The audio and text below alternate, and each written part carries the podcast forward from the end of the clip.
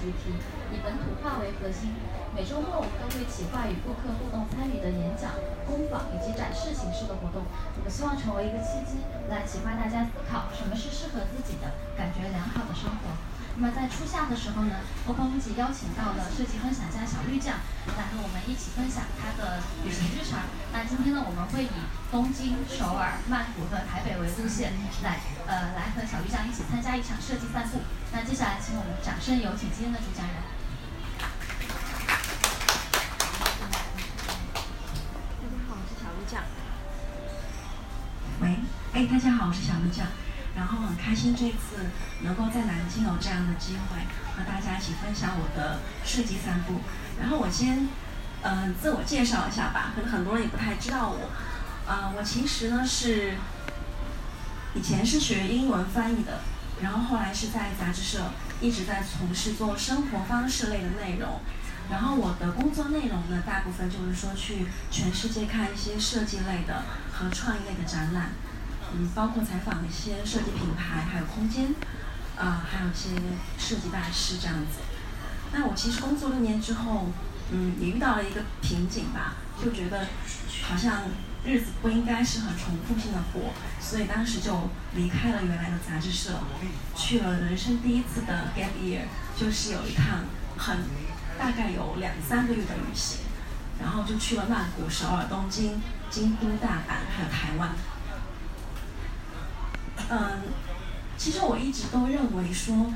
设计和旅行有非常多相似的部分。其实它都是一连串的选择，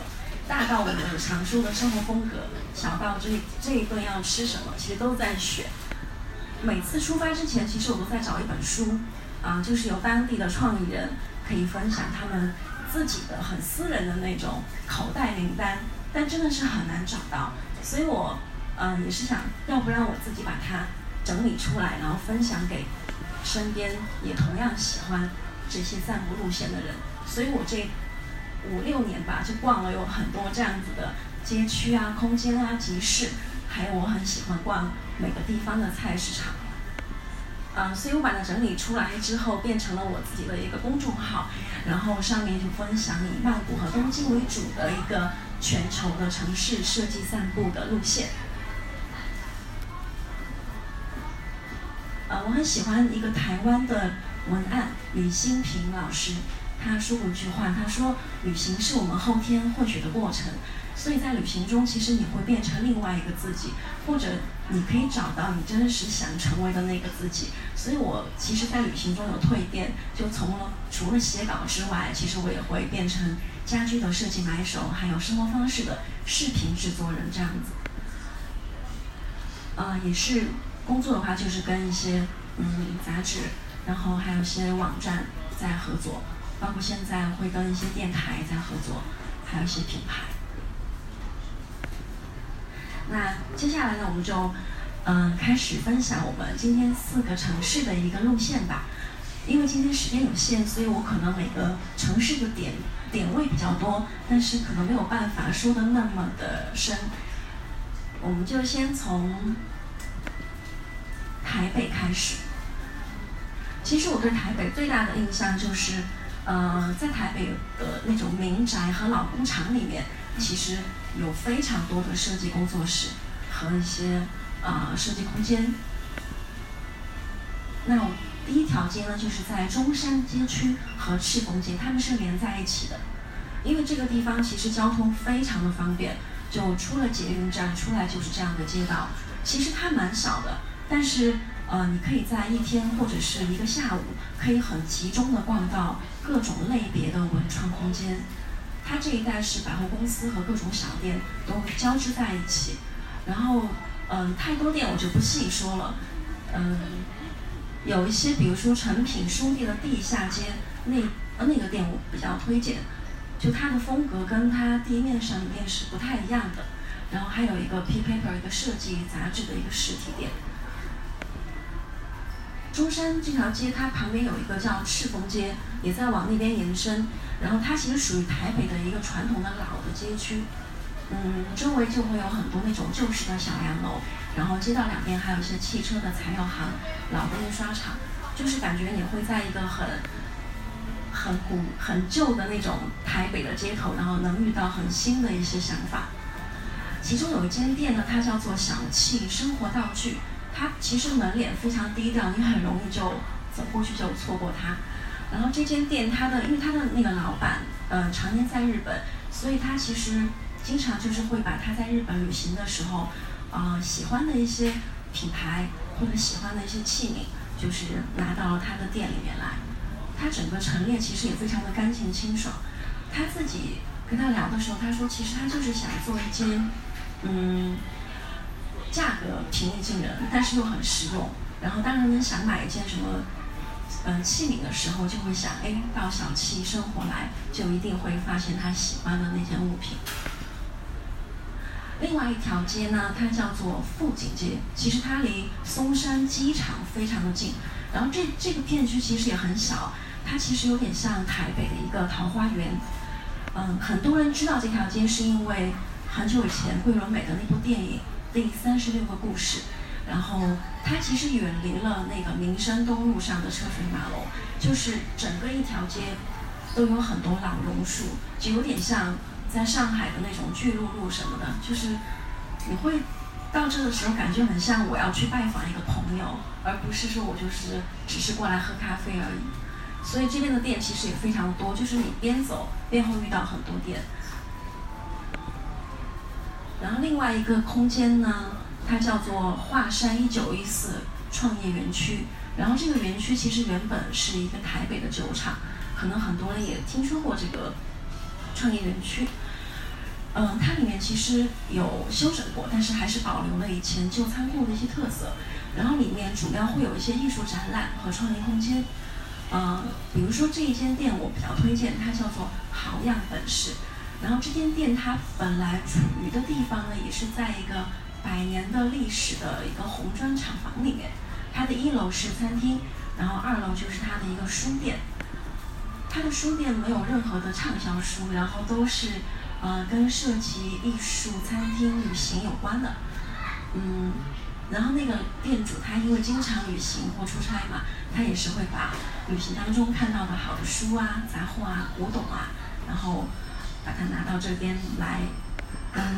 喜欢的人分享，然后其中还有另外一间店叫做小日子，可能很多人也看过他们的那个杂志，就是一本台湾做的蛮好的生活方式的一个杂志。他们在这个空间里面有一个应该叫快闪店，然后它其实很小，但是它有规划四个区，有杂志、咖啡，还有设计选品店以及服饰。呃，如果大家感兴趣的话，其实可以推荐你们去看。台北罗斯福路的那间店，因为那间店他们比较妙的就是楼下是店，楼上就是他们的那个编辑部。另外一个园区呢也是值得去看，它叫松山文化创意园。这个园区跟之前的那个不太一样的地方是在于，嗯，它更多的是做一些艺术性的展览，包括台湾的创意设计中心也是在这个地方。就是它可能不会有那么多的店，但是它主要是以展览为主，嗯，而且这个空间原本是台湾总督府专卖局松山烟草工厂，也是非常旧的一个空间，但是里面你会偶遇到很多新的生活的那种理念。然后如果你在台北的话，其实还有这些地方，我觉得也是值得去的，啊，比如第一个大道城。其实它是很接地气的一片，它里面有寺庙，有传统的布店，然后还有食材，还有各种文创，比如说永乐市场，就是当地人会去逛的一个地方，然后印花乐就是，呃，台湾本地的一个布艺的一个品牌，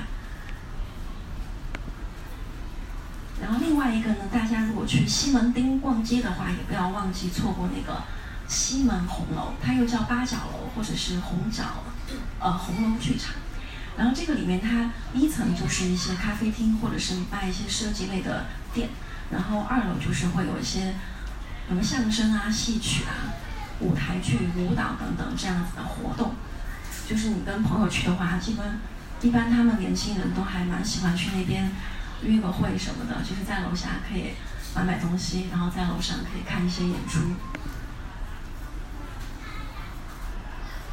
嗯，第二个城市呢，我们就到东京。然后东京，我这个部分可能会讲的比较多一点。嗯，我之前因为去过三次东京，然后前两次我都是在东京，就是关东和关西两边分散着走。然后我就发现东京太多东西根本看不完，所以这一次我第三次的时候，我就只是在东京待了半个月十五天，然后发现还是看不完，就太多太多点，就是你一个店都可以看一天。呃，东京它除了本身自己的设计力量之外，其实它有更多就是国外的一些比较有意思的设计的点会在东京发现。比如说我们要去看的第一条街叫做代官山，这个店应该很这个街大家应该很多都知道。然后，呃，因为它现在就是有很多日本的明星也会住在这一片嘛，它离涩谷其实也很近，就是一站就可以到。然后这边就是集聚着很多呃时装精品店、甜点店、咖啡店等等，然后当然还有最出名的一个鸟屋书店。这片感觉很像东京的一座花园小镇，然后所有的房屋其实都很低矮，你就可以随着你的感觉，然后这样慢慢走、慢慢走，你都随便就能碰到很多很多很有意思的店。因为它的店太多太多，我就没有办法跟大家详细的介绍。嗯，这些店很有趣呢，就是它有的其实是在阁楼上面，有的是在地下室，就是你可能路过一个很不起眼的入口，可能它就是通往一个很神秘王国的一个路口，就是感觉它每个店都很低调，然后又不喧哗，安安静静的，就非常适合去散步。嗯，第二个街区呢，我推荐的是丸之内。很多人去玩之内是为了去那个东，就是这个东京车站，可能看一眼就走了。然后我这次去的时候，我就停留了一天，因为我要去一些可能别人不太会去的地方，比如说丸之内的 Kide 这个地方，我为什么要去？是因为它有日本首家 Good Design Award 这个集合店铺，包括旁边的另外一栋就是新丸大厦，这栋的第四楼。整个一层全都是非常精致的日式杂货店，就是很高级的那种做法。嗯，旁边还有一个三零一号馆的美术馆，也非常值得去看。它是一八九四年建造的一个建筑改造的。然后另外就是在这条主干道上，就是最右下角那张图，它是呃丸之内的主干道。然后因为这个片区都是集中着很多银行和高级的。写字楼嘛，然后你在这边路上走的时候，就会遇到很多那种所谓的家族的骄傲，然后就会在这条路上跟你擦肩而过，就感觉很有日剧感。另外一条街区呢，叫做银座，这个大家也知道，但是呃，这一次我觉得我会对大家刷新了以前固有的一些想法。以前我觉得这里无非就是卖奢侈品啦、百货啊什么的，很高级、很精致。但是我这次去发现，其实这里是很浓缩的一张东京设计创意图鉴，它有太多的设计的点值得你去逛。比如说，嗯，我第一个逛的是这个 Tokyo Plaza Ginza，然后你先看它的建筑，其实就很有特色。它其实叫怎么讲？它其实的概念叫做灯之船，然后这一整层其实。嗯，都很值得逛。但是如果你真的没有时间的话，就一定要去逛七楼的那个 Hands Expo。然后那一层完全就是一个室内版的日本创意集市，它非常的大，整个一层分为了五个区。呃，每个区我就不介绍了。然后它里面非常的适合去买一些当地的有设计感的手信，就是很有品质。然后你如果在这边错过的话，可能你真的有点找不到同款。就是只有在这边才有卖，然后你逛完之后也不要忘记去七楼的旁边有一个很大的那种透明的玻璃墙、玻璃窗，然后在那个地方你可以俯拍到整个银座的那个岔路口，就是我右边拍到的那张。当时因为我去的时候在下雨，然后就看到很多不同的雨伞在下面这样穿梭的一个很有趣的画面。第二个地方也真的是可以逛一整天。如果你是很喜欢文具的话，它叫伊东屋。然后其实伊东屋是日本的一个文具品牌，它有一百一十多年。那它的总部呢，其实就位于银座。但银座这个店是因为这两年它有翻新过，翻新之后它其实有转型，就是从一个普通的文具店变成了一个嗯生活方式类的一个一个集合店嘛，所以它有整整的十一层。你看它，从 B 一到十二，不止十一层，那它每一层其实是不同的主题，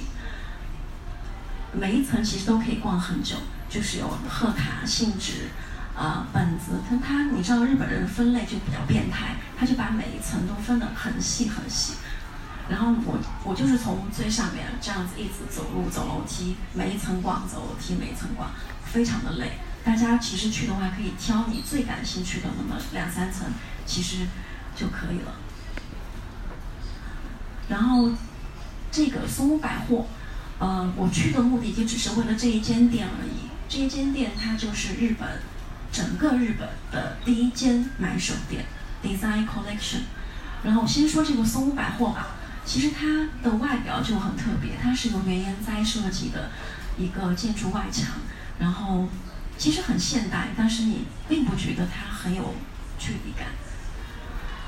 然后我到了这个里面之后，找到了这间买手店，其实它是六十年代的时候。有日本的好几位设计师、建筑师，他们一起跟松屋百货合作的。那这个团队其实他们就是想打造在松屋百货里面找一个空间，用来陈列、售卖当时的一些设计品牌。当然，当时比较多的是国外的一些欧美的设计品牌比较多，然后就有一小部分的日本的生活品牌在这边。然后也是培养了，应该是日本第一批，就是所谓生活方式这么一波受众人群。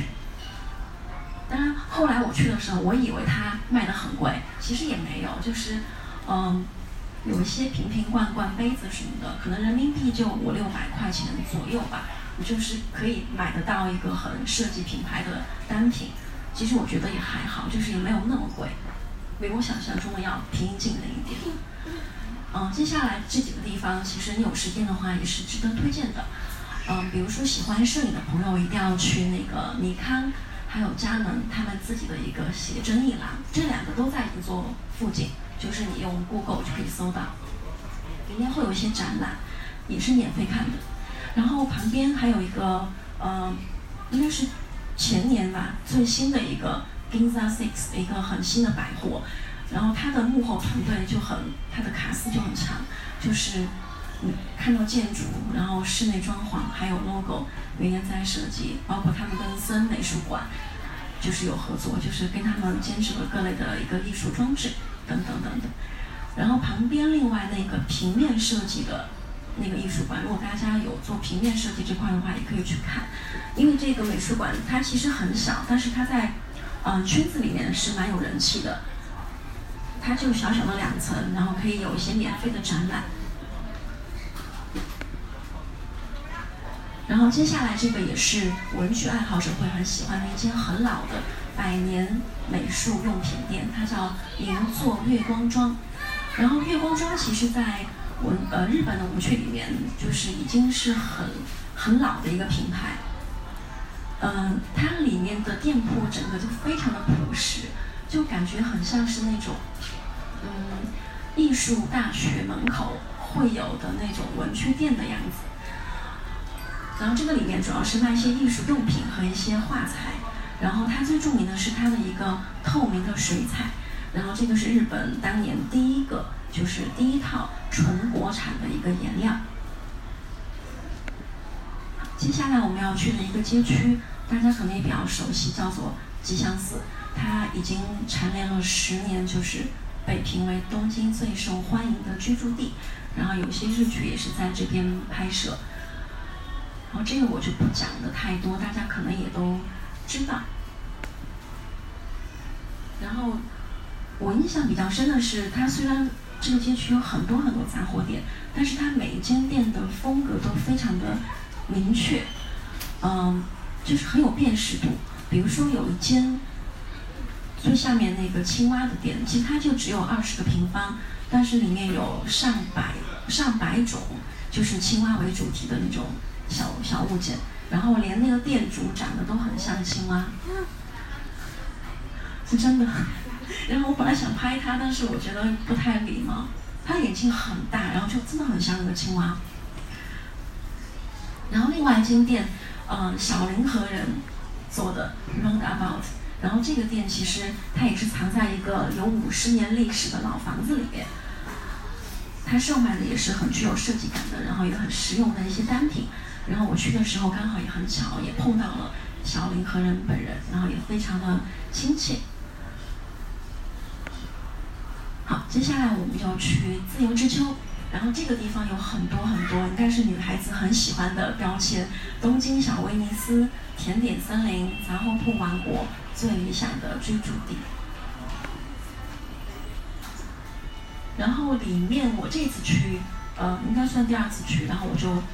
主要是要看这间店，它叫 Today Special，然后它是一个比较新的一个杂货店。首先它的建筑其实就比较有特色，大家应该知道那个。呃，咖啡的那个蓝瓶就是很出名的那个，是他的设计师和其他的团队一起做的一个建筑设计。然后它每一层也是有不同的主题，然后他们就是结合了日本不同领域的专家，然后每一层就分给了这个人，然后另外一层分给了另外一个人，然后这样子来做的，就是很专业，专业性很强。然后逛的空间整个感觉也非常的好逛。然后里面有餐厅、咖啡，然后卖各种的那种杂货，还有服饰。好，接下来这个街是我这次应该说最喜欢的，就是期待值最高的高烟寺。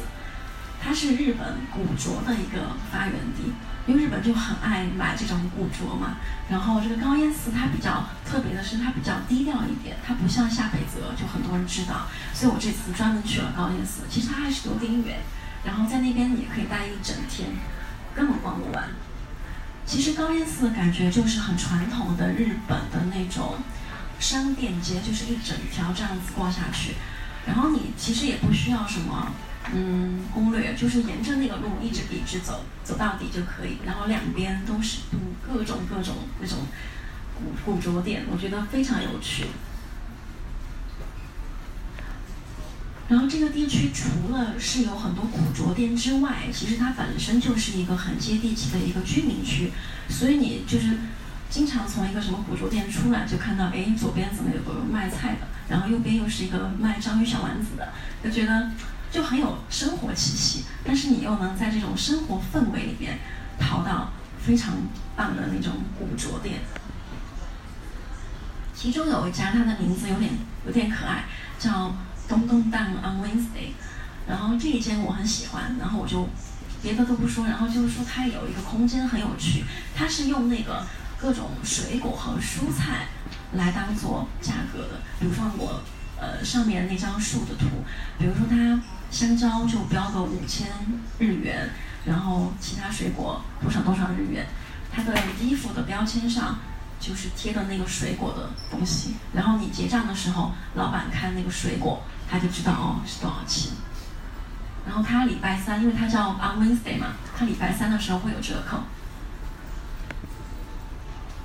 另外一条就是也是以古着闻名的下北泽。但是它除了古着之外，它更多的其实是作为东京亚文化的一个聚集地。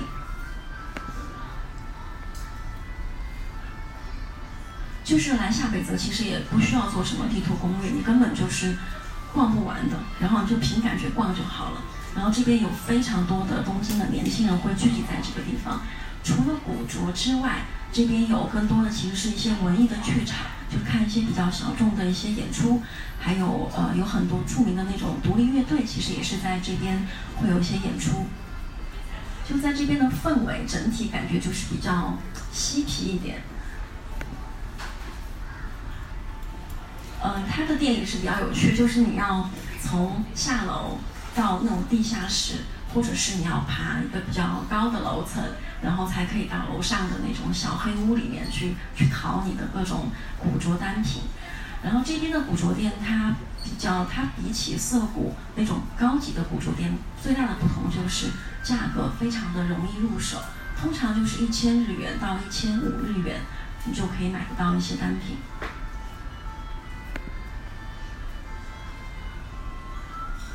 然后另外一间，嗯，在这里面我最推荐的这间店叫 New York to Exchange。然后这个店它为什么特别呢？是除了它卖的东西之外，它原本这个以前它是个澡堂，然后逛的时候其实还是能看到地面的地板保留着原本它澡堂留下的痕迹。比如说，呃，下面的那张图，它不是有一个地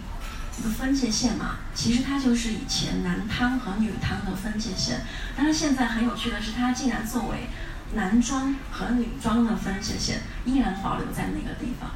然后另外有一个特别的是，它的交易方式很特别，它有点以物易物的形式，就是你可以把你的旧的衣服拿去，然后他给你算哦，大概可能一千日元，那么其中你可以用一千日元的百分之六十来购买店里面的你喜欢的别的物件，就是很环保。然后整个下北泽的呃那个。古着店，它整体的感觉就是会比高烟寺更加的活泼一点，然后嗯年就是年龄层可能会更低一点。啊，另外一条街叫做三轩茶屋，这个三轩茶屋它并不是茶屋，它是一个街区。如果你看过那个日剧，就是《东京女子图鉴》，应该就会知道，就是女主角她到了东京之后的。住的第一个地方就是三轩茶屋，因为什么？因为便宜。因为那个地方，他讲的就是那个女主角说，这里就是恰到好处的时尚和俗气，就它的性价比非常的高。然后，呃，楼下有很多深夜食堂，就是非常适合生活。然后这一区其实我去的目的就是想体验一下，呃，日本普通。人民的那种生活吧，就是走在这种有深夜食堂的，然后有居酒屋的，然后有很古老的，也很现代的。我记得里面也有那个蓝瓶的咖啡的那一间，然后它的建筑是有两层楼，就是跟别家都都不一样。而且这边的蓝屏没有什么人排队。另外一条街呢，就相对要传统一点，它叫做国中商店街。它比较有名的一点是。它的那个阶梯到了黄昏的时候，其实就会有很多猫咪会趴在那个阶梯上，就会很多人跟他们拍照。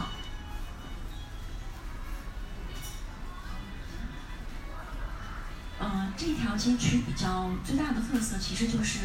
你可以完完全全体会得到日本很传统的那种街区的氛围。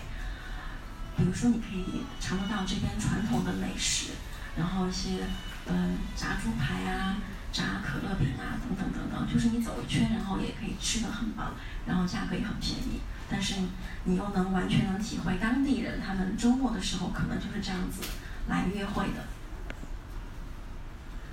另外一个地方叫做神乐坂，神乐坂这个地方它其实蛮小的，呃，我去的时候感觉它就很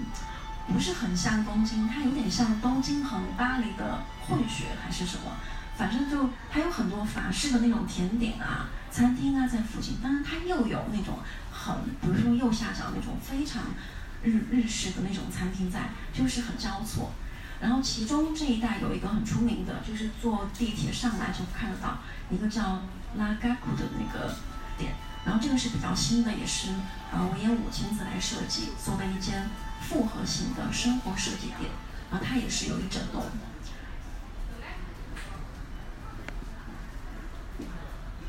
这个街区除了神乐坂之外，其呃其实神乐坂旁边还有一个叫神保町的。神保町其实早已经成为东京的一个文化符号，因为这里有呃世界最大的二手书店的一个集中地。其实就是很不起眼的一个楼里面，它就会有一些这样子的二手书店。就喜欢淘二手书的人去了那里，应该会有很大的收获。嗯，我们都知道，其实东京它就是很狭小，但是就是因为它的狭小和密集，所以让日本的设计师非常的善于在很窄小的空间里面做文章。比如说，嗯，我们今天看到的这个二 K 五四零就是其中的一条，就他们很善于在那种高架桥下面把它很好的利用起来。那这个名字有点奇怪，叫二 K 五四零，是为什么呢？是因为它。呃所在的那个玉图町旁边的高架桥，刚好是离东京车站有两公里五百四十公尺。其实，在江户时代，这条街区就是当地那种工艺职人经常会聚集的地方。然后现在其实仍然会有很多的年迈的那种职人居住在这个地方。街道上呢也会有很多的珠宝店，还有皮件的批发店。然后在这个高架桥下面，其实就相当于形成了一个以手作和创意为主的一个职人街道。它其实街道也不大，就是整个高架桥下面，它分为了商品和饮食两大块，然后总共有十七个区，就是你能想到的那种它都有，就是以手做的工艺品为主，有皮革、木作、帽子、陶陶瓷、家具等等等等，太多了。呃，另外一条我这次去看的比较新的，就是叫中目黑高架下，这个名字也比较奇怪。就是中目黑高架下，就是它这条街的名字。然后这个它现在比较新嘛，它已经成为现在东京年轻人很人气的一个社区空间。就它就比如说你坐地铁出来，然后就可以在这一片约个会啊，买点书，买点菜。然后书的话是因为这边有一个鸟屋书店，这家鸟屋书店做的也跟别家很不一样，它整体的那种颜色是黑色的。就是比较有点商务、有点酷的那种感觉。然后整个街道其实也不也不长，就七百公尺，然后有大大小小的店铺。嗯，其中呢，它其实就是位于整个中目黑这么一个社区。然后中目黑这个街区本身其实就挺有日剧感的，然后它又非常的有生活气息。所以从那个高架下走出来之后，其实就是个很好的一个散步的路线。然后每年到了樱花季的时候，就有很多人去那边河河的两边去散步撒花。然后这边也会就是在河的两边，其实也夹杂了很多设计感很强的杂货店。然后另外有一间就是我专门要去找的，就是那个生活杂志，生他叫生活手提的那个主编松浦弥太郎先生的书店。就最下面的那一张，他其实书店蛮小的，但是里面的书店应该就是他个人品味筛选的一些书。啊，东京要逛的地方确实有点太多太多。最后的话，我就去一个市场吧，这个大家都知道筑地市场，他现在已经搬去了丰州，然后我是在他最后拆之前，又最后去看了一眼他。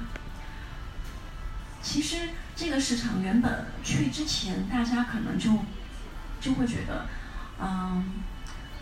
会不会去了之后就会觉得各种感动、各种温馨，然后觉得这个地方充满了爱。其实我觉得去的时候有点失望，失望的点其实是在于它跟你的想象是有反差的。其实去了之后，你发现这个地方还是有点就是怎么讲，那些人还是挺凶神恶煞的，有些师傅。然后还有一些很面无表情的那种大叔，然后也懒得理你，反而你会觉得游人在里面是很多余的一种存在。当然，它的气氛我觉得还很适合，就是你到了东京之后去那边看看。我不知道现在搬到丰州那边之后跟驻地有什么区别，大家可以去看一看。好，东京之后呢，我们到旁边不远的首尔。然后，呃，我去首尔其实也不是因为什么韩剧什么去的，我就是觉得那边的人其实他们有自己，怎么讲，就是很独树一帜的那种审美的那种系统，然后他们也非常的喜欢复古的东西。其中有一条街我印象非常深，呃，当然它名字不叫首尔家具街，我给它取的名字，因为它这条街上聚集着几十家的那种。古董家具，还有一些古董店。其实，在这个，嗯，它是位于一个首尔，就是外国人非常集中的梨泰院，然后在汉密尔顿酒店的旁边，它就很低调的藏在旁边那个胡同里面。那其实，这个地方原来最原本它是呃驻韩美军的一个二手的交易区。然后现在就发展成为了一个东西方的一个古董家具的专门的一个展销区。就在这边，除了可以淘到十八世纪中的一些家具展之外，就是你还可以呃看得到一些比较新的或者是一些比较古早的家具，还可以定做。就他做的也比较专业化了，就是很专业化的一条街。另外一条比较年轻化的就是弘毅大学，其实就是弘毅大学出来之后的整个街区，我都把它叫做这个弘毅大学街区。这个街区就非常的年轻，除了各种店铺之外，其实我最喜欢的是它的一个自由市场，就是一个创意集市吧。因为在这个弘毅大学前面有一个小的游乐场，它到了那个周末之后就会变成一个自由市场，然后所有的创意人其实是可以通过他们的官方网站去报名，然后应该是可以免费在那边可以摆摊。然后你看的时候，还会有一些当地的那种呃街舞的，然后唱歌的会在那边做一些小的演出，就整体感觉会觉得很年轻。如果你想嗯很集中的逛到首尔的一些设计类品牌的话，其实可以看一下这个 Common Ground，这个它是一个全球最大的一个货柜的商场，你看它全都陈列层层。都全都是它每一层都是不同的那个货柜来组成的，它一共有两百个蓝色的货柜。然后这个地方它一开始出来的时候，嗯，定位其实就是比较走的是那种时尚潮流的路线。当然，它其实也很想跟文艺、跟艺术类来做一些合作，所以它有一个区域叫做 Cultural Space，然后做一些有意思的一些艺术展览吧。然后到了周末的时候，它也会有一个呃周末市场，然后大家可以就是边走边边选一些喜欢的小的物件。因为我到每个地方其实都会逛当地的呃市场、菜市场或者是一些周末的市场。然后到了首尔之后，因为我住在东大门，但是我对东大门没什么感觉，我就反而想去看一下南大门，因为它是开了有六百年的一个首尔很有代表性的一个传统的市场，就是会看到很多首尔的老爷爷老奶奶在那个地方的生活日常。这个市场比较有趣的是，它呃每一条街的主题都不一样，它每一种食物。的类别就会在呃每一条街呈现，比如说面条街，它就只卖面条，还有拌饭；然后生鱼片街，它就只卖生鱼片，还有海鲜之类的。当然，除了卖这些食材之外，它还有卖女生比较喜欢的那种首饰。其实在这边可以淘到很便宜的，但是又可以淘比较精致的那种小的首饰配件，可以在这边淘。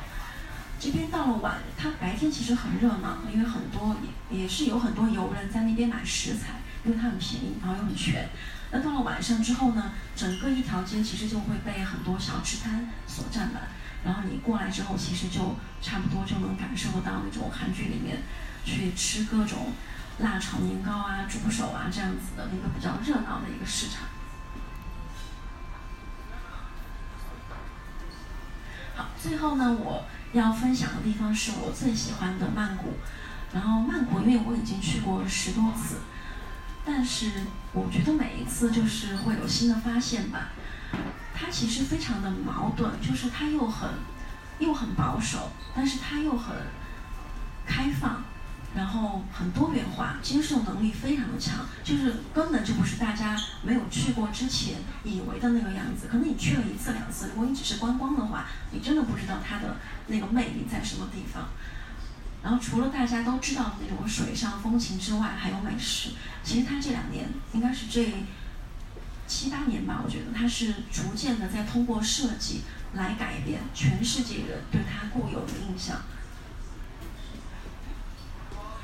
嗯，比如说我推荐的第一个空间，它叫做 Open House。这个空间它所在的那个地方是一个 shopping mall，然后那个 mall 本来就是一个很有设计感的一个 mall。然后今天就只说这个空间吧，它整个其实就是一个综合性的空间，就很像一张嗯生活方式类的地图。如果你真的是只有半天时间在曼谷，然后你也不想太晒的话，倒是可以去这个地方看一看。然后这个里面它有很多很多的树叶，有大概九千六百片，然后都是由设计师花了将近两个月的时间在天花板上手绘出来的，所以它整体的感觉就很像一个森林的感觉。它本来其实很大，有两层，然后整个有将近五千平方米，它有咖啡、餐厅、休闲室、酒吧、画廊、商店等等等等。然后其实有点像一个空间的一个聚落，大家就逛逛了商场之后，就可以过来逛一逛，吃个饭，或者是在这边工作。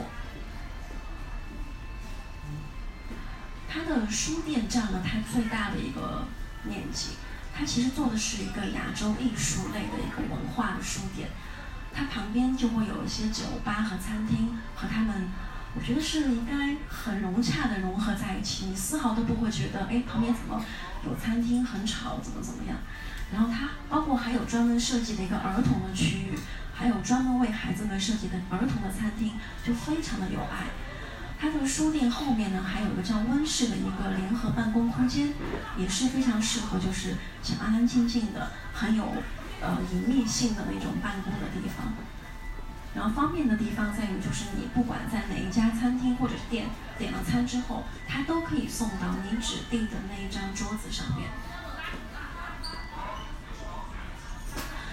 嗯，接下来这个空间大家可能也听过，它叫啪啪鸭。因为我去的时候大概在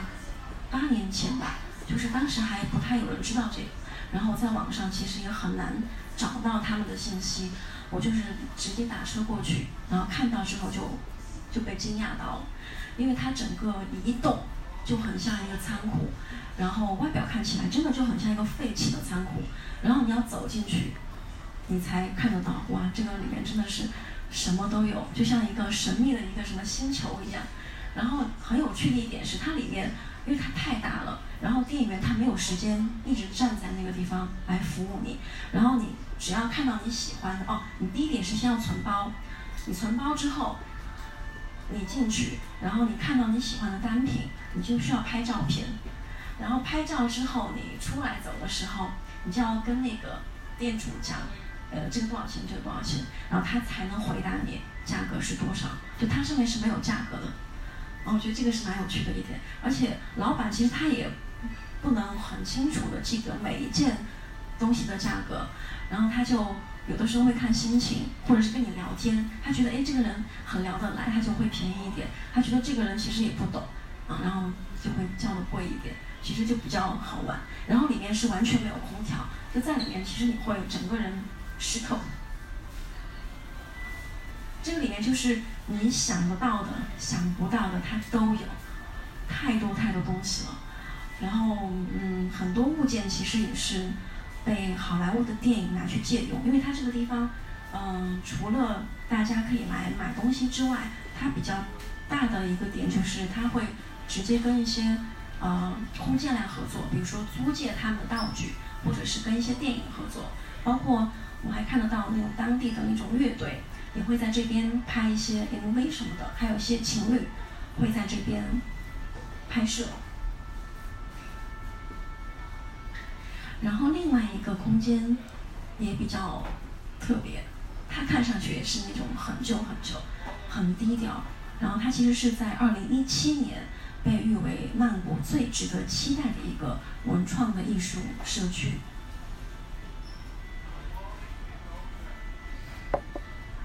因为因为这个地方其实也特别特别的远，然后我去的时候其实是坐了各种公车和摩托车，然后又搭地铁。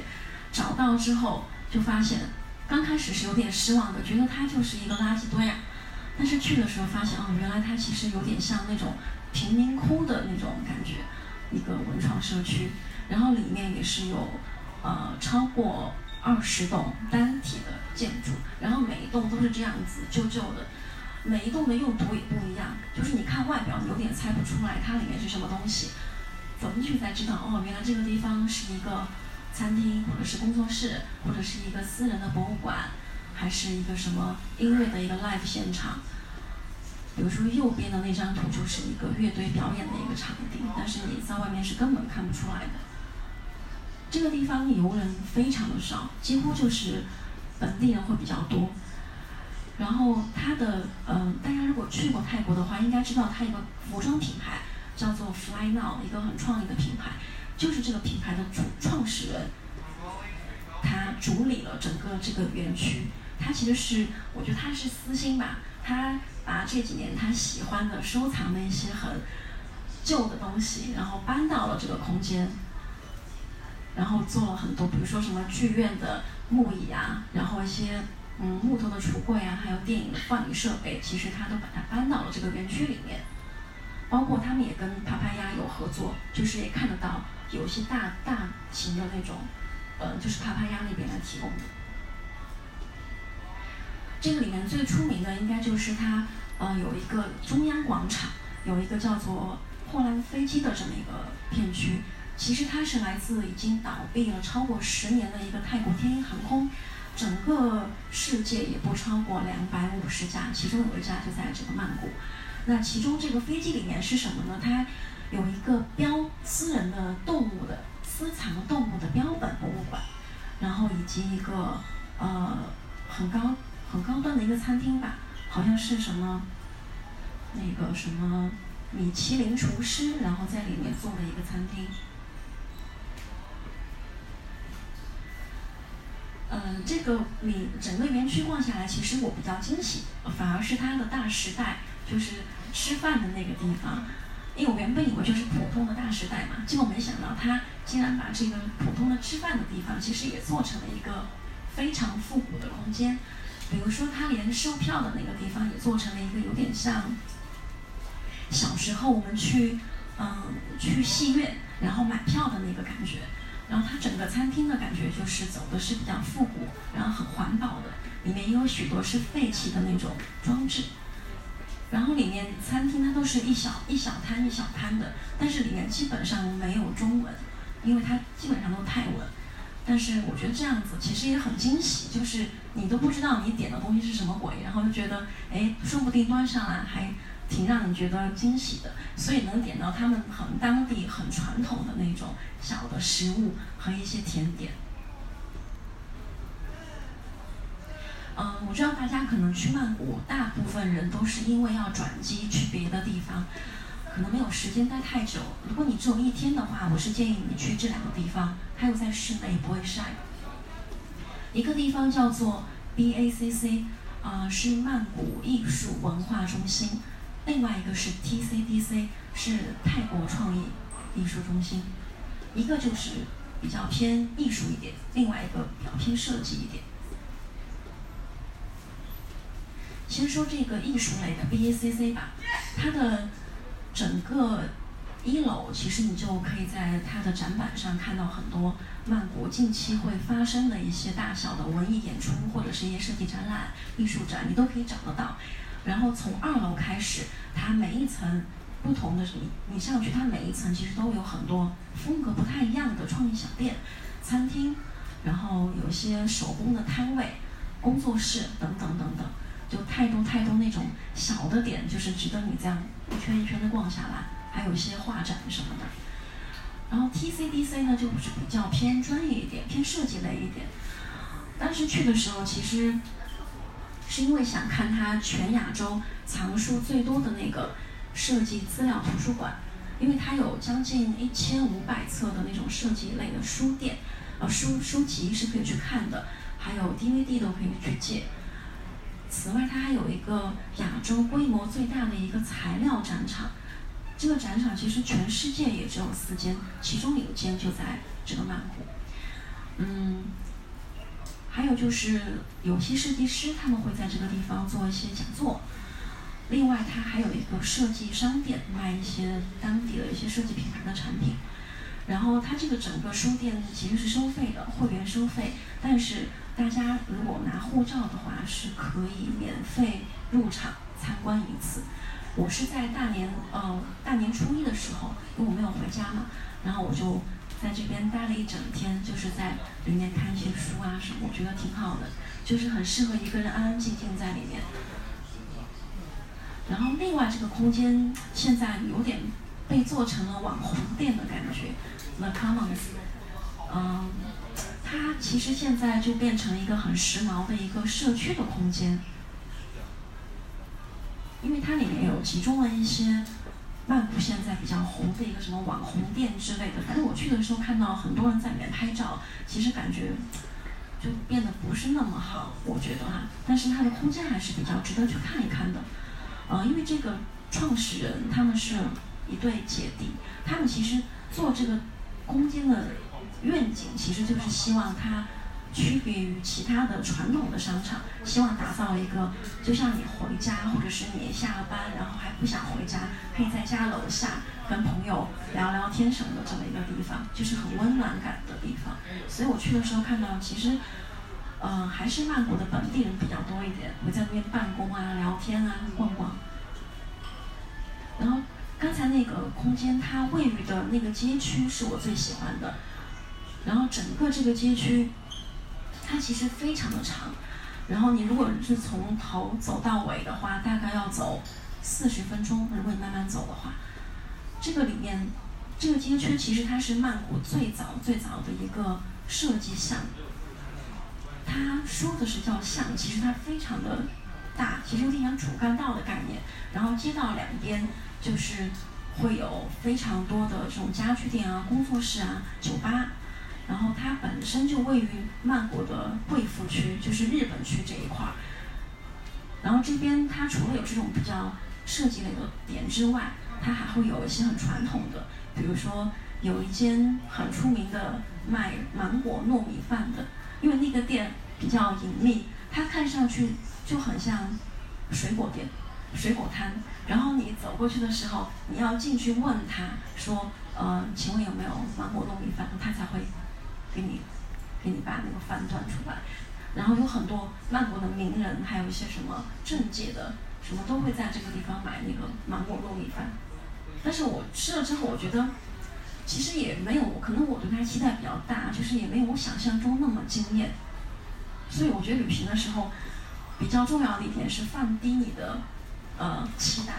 就是我觉得是要第一个是要减轻你的行李。第二个是你要降低你的期待，就有的东西你可能，呃，期待的太多，或者是你之前查了太多资料，你对它有固定的那个那个印象，其实反而你去了之后，你你就会被你固定的印象给牵走。其实如果你完全把这个地方当做一个比较陌生的，你去了，你才会有新的发现。当然，在曼谷的话，一定一定要去逛它的市场。它市场有很多。那这一间我去逛的原因是因为它非常的干净，然后它也被列为全世界最干净的、最好逛的一个市场之一。然后恰图恰周末集市大家都知道，这个市场就在那个恰图恰旁边。这个市场和别的曼谷的市场最大的不同呢，其实是它的整个陈列跟它的产呃。它的卖的东西，嗯，就质感会更好一点。然后这边还有一个区域是可以吃饭的，然后吃饭这边其实是可以买到一些那种曼谷的老爷爷老奶奶做的那种很家常的那种传统的菜和饭。然后另外有一个集市呢，叫做呃孔提，就翻译过来叫孔提集市。这个集市跟刚才那个不太一样的，就是它更加的接地气一点。其他里面环境不太好，有点脏，然后有很多水，然后有很多蚊虫。它其实是全曼谷最大的、最便宜的市场。